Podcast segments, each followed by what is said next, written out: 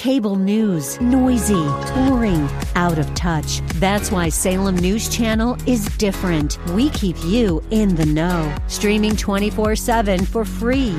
Home to the greatest collection of conservative voices like Dennis Prager, Jay Sekulow, Mike Gallagher, and more. Salem News Channel is unfiltered and unapologetic. Watch anytime, on any screen, at snc.tv and Local Now Channel 525. Well, we head into hour three. Um, I am Seth Leibsohn. This is kind of something. It's it's a little complicated, but um, it's important that someone asked me the other day. They asked me, uh, you know, what's the first task in winning a political effort, winning a political campaign, and you know what it is really? Before anything else, it's never let the heat up. You know, always on offense. So I was thinking of a um, I was thinking of a quote from a long ago former president of Harvard, Charles Eliot, who said, uh, let's see if I get this right. He said, In the campaign for moral development, no auxiliaries shall be refused. And I was thinking about that in respect of politics. In the campaign for political advancement, no auxiliaries should be refused. No stories should be minimized or let go of. So, to that end, over at uh, Powerline, Elizabeth Stauffer writes report aides steer clear of discussing Hunter's legal woes with Biden. According to a new CNN report, President Joe Biden is so triggered by the media co- coverage swirling around his son that aides are refusing to even broach the topic with him. The president is said to be obsessed with and irritated by the press reports. Bear with me, this gets to something more than just Biden family intrigue. Well, what parent wouldn't be, Elizabeth writes, especially when House investigators have already turned up evidence of Biden's own complicity in his son's overseas business dealings, and that evidence is slowly being corroborated by eyewitnesses, including Hunter's former close friend and business partner, Devon Archer, and bank records. Speaking on the condition of anonymity, a senior Biden aide told CNN that mention of Hunter's legal woes elicits, quote, elicits, quote, a level of personal angst unlike any other challenge for the president. The aide said, quote, Hunter Biden is not a topic of discussion in co- campaign meetings. It's just not addressed. It's an interesting thing. Nothing elicits a personal angst more than discussion of his son. That in itself is a problem, I would think, for a president of the United States. Anyway, avoidance of a ses- sensitive topic because it upsets the candidate candidate is an outrageously stupid and dangerous strategy for any campaign, Stauffer writes.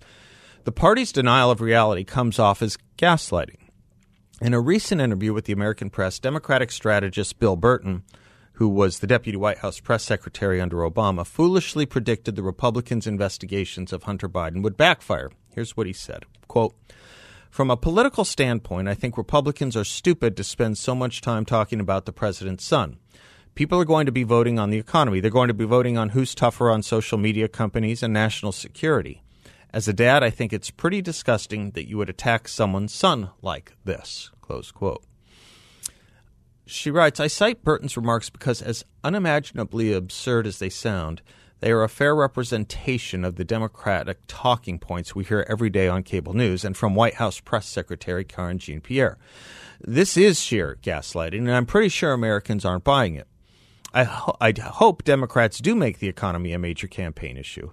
Although they tout the fact that the Biden administration has brought inflation down to 3.2%, consider what they've done to interest rates to achieve it. And consider that the 9.1% year over year increase in consumer prices reached in June 2022 is now baked into the cake.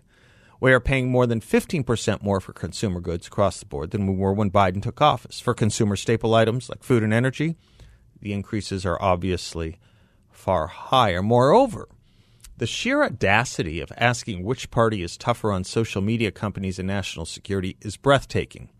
I'm pretty sure the collusion exposed between Democrats and the social media companies by the Twitter files and Biden's shameful withdrawal from Afghanistan, the most humiliating military disaster in modern memory, answers those questions. Despite the party's attempts to minimize it, the truth is that the story of the Biden family's influence peddling business is growing bigger by the day, and the campaign's head in the sand approach is no longer working. They simply must address the white elephant in the room. The Democrats' insistence that investigators haven't produced evidence tying Biden to his son's wrongdoing assumes that Americans are stupid. Aside from the roughly one third of the electorate who will pull the lever for Biden no matter what, voters are waking up to the reality of the Biden family's influence peddling business, and they are finally beginning to grasp that without Joe Biden, there is no business. As Devon Archer confirmed during his transcribed interview with the House Oversight Committee, quote, then Vice President Joe Biden was the brand that his son sold around the world to enrich the family. A recent Fox News poll of registered voters conducted uh, in mid August found that when it comes to Hunter Biden's business dealings, nearly 40%, nearly 40% of voters believe Joe Biden acted illegally, and another 25% feel he acted unethically. That's 63%. Those numbers will increase as more evidence is corroborated. Only 34% think he did nothing wrong. During a 2020 uh, interview, October 2020 interview with Tucker Carlson, Tony Bobulinski, a former Hunter Biden business partner, said, quote, I remember looking at Jim Biden, that's Joe's brother, and saying, How are you guys getting away with this? Like, aren't you concerned? And he, he looked at me and laughed a little bit and said, plausible deniability, close quote.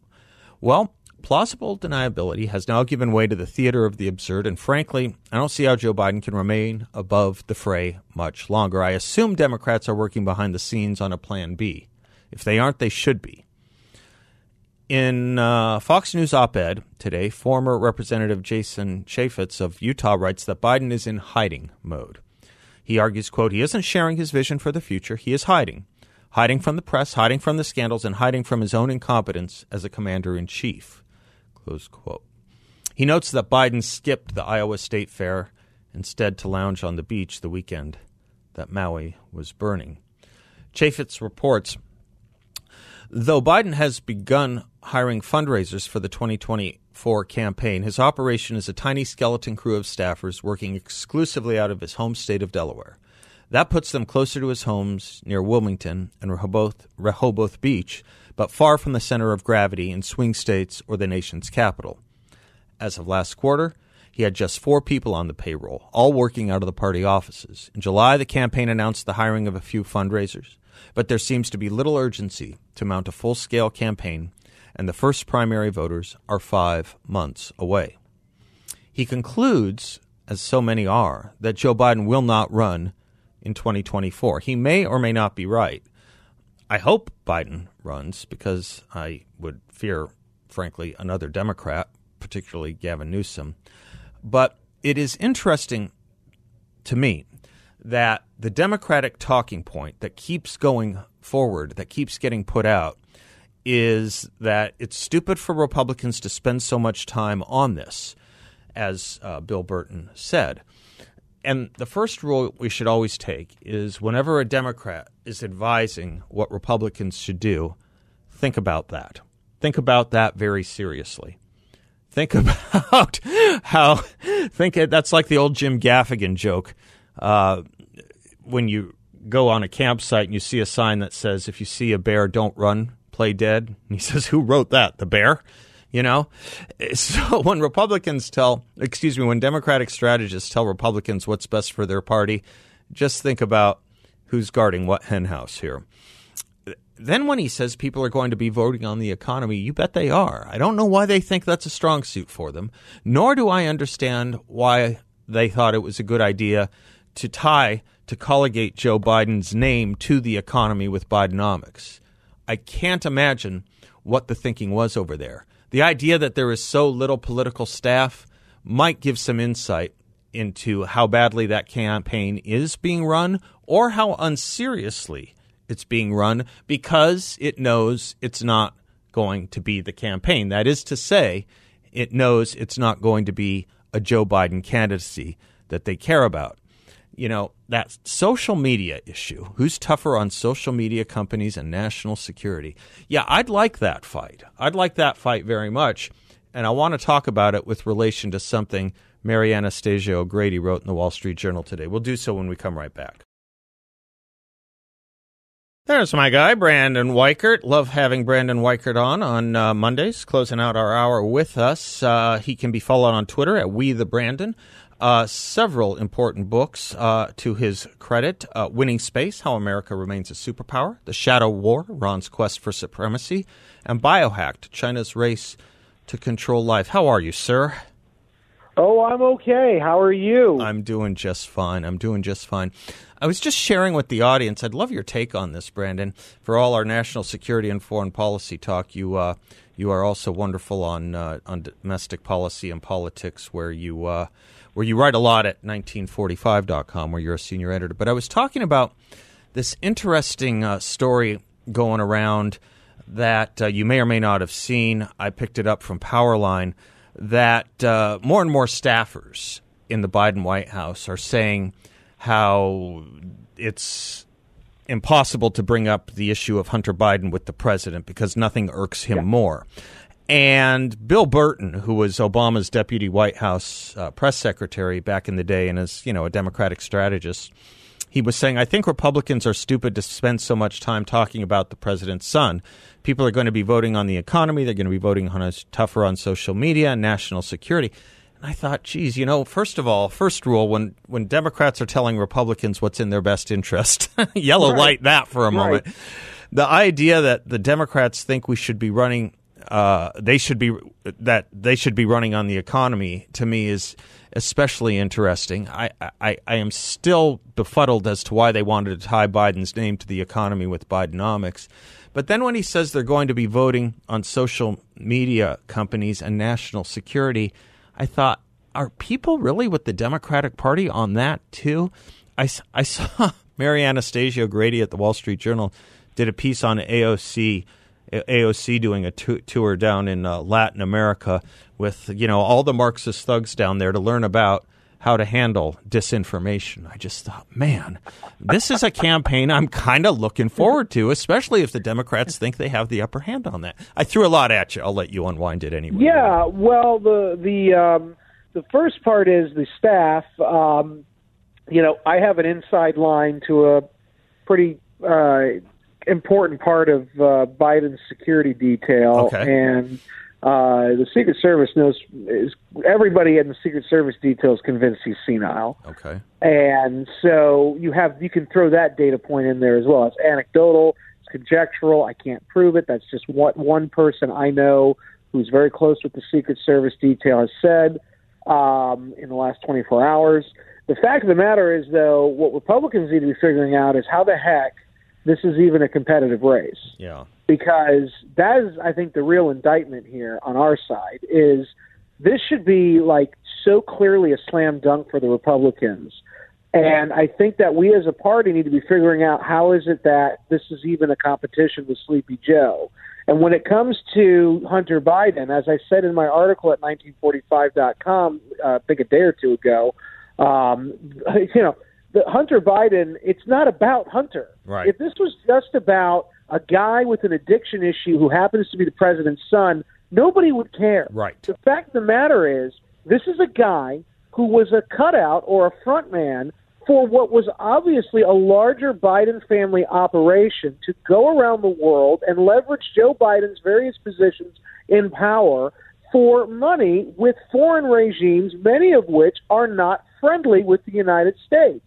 And so that's the scandal here. And so what we're all trying to determine, at least those of us interested in the truth, which of course the Democrats aren't, they never have been.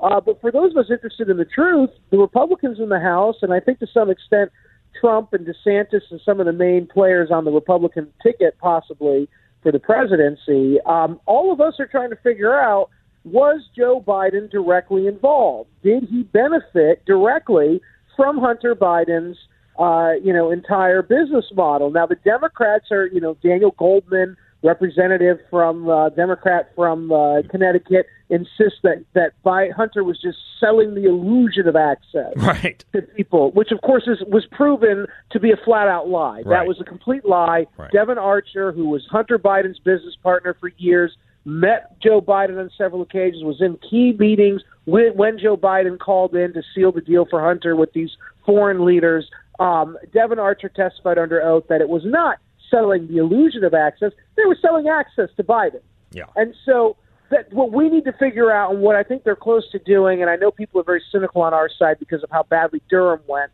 the Durham uh, investigation, but I think that the House GOP is very close to finding that decisive link. They've already found that Joe Biden was using aliases, and so it's a question of when, not if, we find that that sort of smoking gun uh, linkage that is beyond a shadow of a doubt between Hunter Biden's business and the president. Right, I agree with you. And uh, as as um, as Devon Archer was testifying, as I was re- uh, reminding the audience earlier as well, you know, it's it's a whole other question as to just what the whole brand was in the first place. I mean, you know, this this defense uh, of Hunter Biden, uh, it, the whole business model was based on the fact that his last name was Biden. People say, well, he'd be treated differently if it weren't Biden. He wouldn't be in the business if his last name weren't Biden. Well, put it this way, Devon Archer, who clearly was a very competent business guy by by training and by success rate, um, w- made it very clear that the only reason he was friends with Hunter Biden was because it was it was in his business's best um, advantage, best interest to have Biden with the name like the Biden family's name behind the Rosemont Seneca partners. Otherwise, this guy Devon Archer wouldn't have been wouldn't have given two craps about about right. uh, you know the the former uh, right. the, the first son. That's and right. so I mean it's very obvious. Of course, the Democrats are you know lying for the Democrats, particularly the elected Democrats, and sort of their apparatus. It's like it's akin to breathing; it just comes naturally for them. um, and you know they're deflect. I mean, it's really disgusting because when you think about how Trump was treated during the Ukraine phone call, you know that led to the first impeachment. They used every little bit of non evidence that they could, used it as evidence to to divide the country really badly, and they pushed an impeachment through that. Let's face it, really could have gone either way at one point. But the Republicans, meanwhile, are being held to this insanely absurd standard when Hunter is so obviously not only guilty of the things he's being charged with, but he's obviously doing it in cahoots with his father. Yeah. Yeah, yeah, and and and it's interesting to me. I was making the point the other day. Maybe we can pick up on this on the other side of the break, Brandon. I was making the point the other day. You know, you would think an interested media might want to put some of these sticks together and tie them up. You would think that an interested media would want to look into these multivariated, uh, variegated Oh, banking accounts. You know, yes, but I'm thinking the Washington Post, the New York Times. Oh Times. yeah, they won't. But they won't because Right. the rule is when Republicans are in power, the media will investigate the hell out of Republicans. When Democrats are in power, the media will investigate the hell out of Republicans. That's the Right. journalist's single sta Let me take a quick commercial break and come back with you. Thank you for getting that. Uh, Brandon Weichert is my guest, and he and I will be right back. Brandon Weichert is my guest. W E I C H E R T is how he spells his last name, among other things. Senior editor at 1945.com. Brandon, let me take advantage of your uh, international and uh, national security uh, credentials for a moment, and we'll work it back into the domestic policy. I just was mentioning, I think a moment ago, Mary Anastasia O'Grady's covering of um, a bunch of these Democrats led by AOC to go down to Latin America. AOC says we have much to learn from our comp- counterparts in these countries, including how to confront disinformation and violent threats to our democracies, as she went off to Brazil, Colombia, and Chile with 10 other congressional Democrats and sta- staffers. Much to learn? Brazil is a nominal democracy, but its Supreme Court is now using a war on disinformation to justify a crackdown on free speech, the likes of which hasn't been seen since the 1964 1985 military dictatorship. What is it, Brandon, about this fascination with trying to crush disinformation as Democrats see it and coddling up to dictators to learn how to do it? Well, I think the, the evidence is right where, where AOC is choosing to go. Brazil has just overthrown its duly elected leadership, uh, Jair Bolsonaro, Yeah. a great right wing guy, wonderful man. I, I wrote very favorably of his space policy in my first book, Winning Space. It's very telling that that's where she's going, mm-hmm. right? She's Yep. going to the place where there is an active, rolling administrative coup against the duly elected government. Kind of sounds like what's been going on in this country at least since 2016 when Donald Trump was elected. Mm-hmm. Just a little bit. Mm-hmm. They're sort of telling us where they where they want to go next.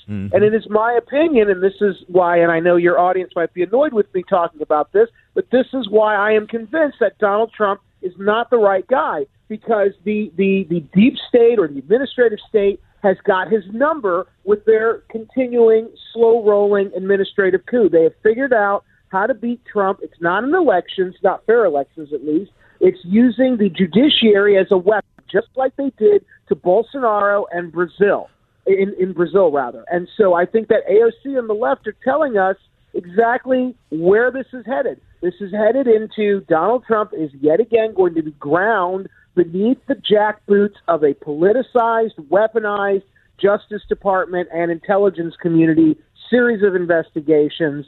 Um, and I think that's where this is headed. And so, of course, they're- looking at that, that as an example because the, the Brazilian elite, the liberals over there, the socialists, just successfully ousted an elected right wing government, the so called Trump of Brazil, Bolsonaro, and they did it without really a fair election. They did it all through manipulation. And that's what they're going to do here if Trump's the nominee for the Republican Party in 2024. Let me think that out loud with you and, and play devil's advocate on behalf of uh, Trump supporters on that point, if I could, with you for a second, Sure. Brandon. Thanks. One is they might say in response that having been so thoroughly investigated inside and out, there may not be, there's probably not much more to discover. Possible argument number one. Possible argument number two is they'll do the same to DeSantis. They'll do the same to Ramaswamy and Tim Scott. They'll do the same to almost any Republican. Those would be their arguments. Yes, I know those arguments, and the, I'll, I'll answer the, the second part first. Okay. I can't speak. I can't speak to Tim Scott or Ramaswamy. I can speak to DeSantis. There is no dirt to be had on that guy. Nothing. He he he is a player in that system, so he he is much more effective at maneuvering through the currents and the eddies uh, of the, the the administrative state than Trump was. Trump was a bull in a china shop. We needed that in 2016. Now we need something a bit more surgical in depth. We need an insurgent. Then there's also, I'll go to the first point now. The first point is that uh, Donald Trump, believe me, there's a heck of a lot more they're going to be able to generate about him, either made up entirely or he's going to self-incriminate like he always does, or you know, he he has no discipline when it comes to when he's under the gun the way he is legally. He tends to just pop off, and he doesn't seem to understand that that is when they use that against him. Remember how he had the Russia collusion investigation? Total lie. But why did were they able to initiate the investigation? It wasn't anything the left did. It was because Trump fired Comey, and then he turned around and told Lester Holt, "I fired him because he was investigating me for Russia." Mm-hmm. Well, that was the triggering event, and so Trump has a tendency to make his situation worse with loose, undisciplined talk. You need somebody who's much more disciplined to fight the deep state. That's the only way this thing is going to work because if you go head on against the deep state, as Chuck Schumer rightly told Trump, they're going to find six ways from Sunday to screw you over, Yeah. and they have done that. Yeah. Let me take a that was a short segment. We have a longer one coming up, Brandon. Sure. Let me take a quick commercial break and pick up on some of that with you. And and then I want to talk to you about, you know, the, a little bit more about social media disinformation and censorship. It's just it's become such an oddly pregnant issue. I cannot figure out for the life of me why the Democrats think it's a good one and a winning one, but it might be in part what you were saying. It might be a few other things I'll run by you when we come right back. Welcome back to the Seth Leibsohn Show. Delighted to have uh, Brandon Weichert uh, as our guest. He is the author of several important books Winning Space, How America Remains a Superpower, The Shadow War, Iran's Quest for Supremacy, and Biohacked, China's Race to Control Life. Get to the national security and defense and foreign policy element of the campaign in a minute with you, Brandon. But just one more thing on social media and disinformation. I kind of thought that when the Democrats first started, and particularly at this White House, first started floating this notion, I believe it was kind of a one-two step. Barack Obama gave a speech at Stanford, and it was followed by a follow. It was followed by a White House announcement that they were going to be targeting, and anyone who paid attention would have seen it early on with some of the things Jen Psaki was saying back when she held the perch Karine Jean Pierre now has when it came to COVID misinformation on social media or disinformation. I thought they would let up with the reaction, and I thought with Elon Musk's purchasing of Twitter or Twitter X or whatever it's now called, that there would have been a big backlash against this notion of censorship. I don't know if, like me, you have been amazed at how much poignancy it still seems to have and resonate with the left. They, they, they've seized on a word that really seems to resonate for them disinformation. All it is is opposition to certain opinions. That's all it is. I saw a New York Times book review yesterday wasn't a book review, sorry. New York Times story in the book review section on this new publisher that publishes those that others won't, like Robert Kennedy and Alan Dershowitz, yeah. right, and Jonathan. And there was an interesting sentence that this story, it wasn't a review, it wasn't an opinion piece, it was a story about this publisher. And it said, for example, Robert Kennedy Jr. says outrageously unjustifiable things about Anthony Fauci in his book for example, quote, Anthony Fauci is a force for evil and darkness, close quote. That's uh-huh. that that that that's an opinion. Eh, agree or disagree, it's an opinion. it is not right. an outrageously false statement. Not in right. a news story. Anyway, you take right. my point. Uh, well, I mean, the Democrats are masters of deflection and they're masters of doublespeak. I yeah, mean, that's 1984, 1984 was written, I think, with the modern Democratic yeah. Party in mind. Uh, you know, because it's a how-to manual, it seems, for how the Democrats are behaving. So disinformation now is really just opposition media. Right. It's you know, and it's opposition media that's based in fact still. I mean, most of the things that you're reading coming from right-leaning organizations – they tend to be based in fact, maybe their opinion, but they tend to be based in fact. They just are facts that don't align with the Democrats' preferred narrative. So the Democrats have figured out we can't beat the Republicans in a fair fight. I think this is why Trump is so appealing because he's sort of like America's id. It's just like he's just a rage monster because I think the Republican Party rightly is fed up with having to pretend like it's a fair game when it's clearly not. And you look at how the Democrats are rigging everything. And so, yeah, you're going to understandably be attracted to this kind of orange fireball who's just going to burn the place down. But of course, the problem with that is he's going to burn friendly as well as foes yeah, down. Yeah. Um, and so I think that when you look at the, the way that they co-opt the language on the left, it, it, it's almost like they're they're they're kind of um, silencing us without actually physically silencing us. They're removing the meaning of words and they're changing the meaning of words very slyly so that anything they say is not just information, it's fact. And then anything that we say is disinformation and therefore it needs to be censored and it needs to be crushed and it needs to be sent to the ether because how dare we even utter a slightly questionable word I lived through that, as did many people in our industry. I lived through that during COVID when they went after my original, um, uh, you know, Twitter for I was, you know, tweeting about the origins of COVID. I lived through that in 2020 when I was tweeting about the or the the truth about the Beirut blast. Right. And, and oh, right, occurred. right. Gosh, that seems and forever so, ago. So, you know, it's yeah. it's anything that they don't like that the elite that tend to be Democrats nowadays mm-hmm. they don't like they're going to label as disinformation, and they're allowed to because they've also conquered not just news media and academia, but also now social media. So all of the forms of, of information sharing in our society, they're all controlled. The conduits are by the Democrats. Yeah. And so you and I talking right now, maybe opinion, but now it's no longer just opposition opinion; it's now disinformation. That's Whereas, right. It's a false. You fact. know, MSNBC doing the same thing for the Democrats. That's fact. Right. Hundred percent. Yeah. No, that, that that that is exactly right. You know what? Our we have a we kind of we have a T-shirt around here, and we we have uh, we have sometimes giveaways of uh, of these uh, car scent hangers. Mo hashtag MOFA make Orwell fiction again is what that stands for. Sometimes there's we, no going back, unfortunately. well, well, it raises that question then of that I wanted to get to with you of the election next year as a national yeah. security election. It will be on the economy and it will be on social issues, of course. But a few elections now and again also do revolve around national security. Not a lot, but a few. And it seems to me, whether it's Afghanistan, whether it's Iran, whether it's the Ukraine Russia thing, whether it's China, this needs to be a national security election too. Yeah, it needs to. It won't, though. I mean, I'm very disheartened by the percentage of Americans who are willing to agree with Biden that the Afghan pullout was not only necessary, which I think most people can agree, yeah, it would needed to happen at some point, but that the way it happened wasn't good. But I think that many Americans are fine with the way it happened, or at least ambivalent.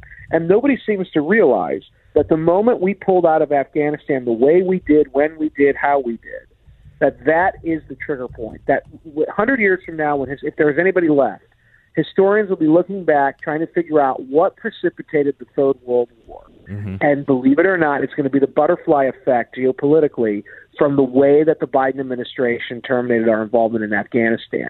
And the fact of the matter is, a majority of Americans either don't want to talk about it or they're tacitly okay with it because they all think that any way we got out was a was a great way. Yeah. They don't recognize that that was a signal to Russia to go into Ukraine. That was a signal to Iran to continue doing what they're doing. Right. That was a signal to North Korea to continue building their bombs. And that was a signal to China that, hey, at some point you're going to be able to take Taiwan. Yeah. And that's the trigger point right there. That's the trigger point right there. I couldn't believe how irresponsible Vivek Ramaswamy was in his comments about Taiwan. He's, ve- he's very irresponsible. You know, I told you this last week, and I stand by it. He's a charlatan he there there is something more going on here that is not he's not an honest actor. Um, you know, people may hate DeSantis, but at least he's being open about what he's trying to do. There's absolutely no question. Yes, he's challenging Trump, and he's going to do it. Trump doesn't like DeSantis. Trump's very open about who he is. But Vivek Ramaswamy is very sly, and I don't trust him and I think he's up to something more. And I, I mean, at the best case scenario is he's playing for hopefully being Trump's VP. But if Trump's the nominee, I can guarantee you he will not be the VP nominee. It's going to be Nikki Haley, unfortunately. You think? Oh um, boy, that's a big one. Uh, because you think he needs a woman. I saw that column. Well, he needs a woman. Yeah, yeah, but but I you dropped that, that grenade just as we're finishing up, Brandon. oh my God, can you come back later this way? Yeah, way to drop a grenade in a room and walk out. You can't do that to me. that's what you do best. Oh my gosh. Well, it was abbreviated with you. okay, uh, maybe we will. Yeah, let's uh, look at the schedule. Maybe know. we can pick up on this a little more tomorrow if you have some time. Uh, yeah, what's tomorrow? Tuesday? Yeah, uh, we'll figure it out off air. Yeah. okay. Yeah, okay. all right. Brandon Weichert, bless you for everything and thank you for all. I'll be right back. Yeah.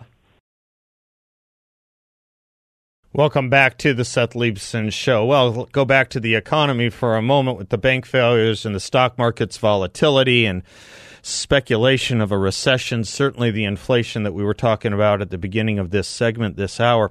What if you could invest in a portfolio with a high fixed rate of return that's not correlated to the stock market or the Federal Reserve, any of that stuff? A portfolio where you can turn your monthly income on or off, compound it, whatever you choose, with no loss of principal if you need your money back at any time. YRefy has that investment for you. There are no fees in this secure collateralized portfolio from YRefy, And YRefy is a due diligence approved firm where you can earn up to a 10.25% rate of return. That's right, a 10 and a quarter percent fixed rate of return. Check them out at investyrefy.com. That's invest, the letter Y, then refy.com, or give them a call at 888 YRefy 34 or visit them in person, or do all three. They're based here locally, and they encourage you to stop by their offices. They're on Scottsdale Road and the 101. You go there, no one's going to give you a sales pitch. They leave that up to me. But when you meet with the team at YRefy, you'll see why I like and trust them so much, and you can and will too.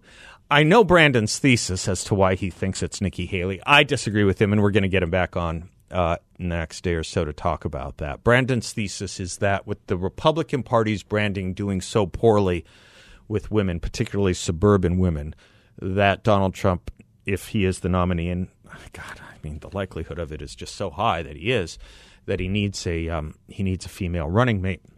But there are other choices beyond Nikki Haley. Um, there are, I think, even smarter choices than Nikki Haley.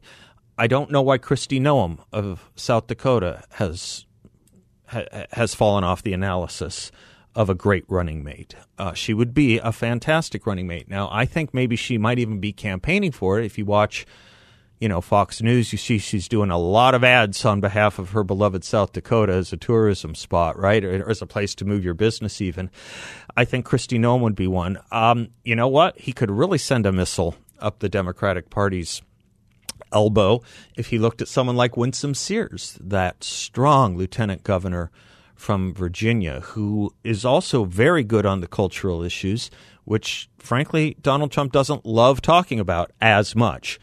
Um, I Nikki Haley is very articulate, but God, what did it, what was the best analysis I heard of her? It actually came from our own Mr. Bill when she announced her campaign. Mr. Bill said um, she says everything perfectly and I hope she's never near the White House again. All right, fair enough. Uh, folks, thanks for spending your afternoon with us. David Dahl, bless you, and thank you for everything. Until tomorrow, I'm Seth Leibsohn on behalf of David and Bill, and class is dismissed.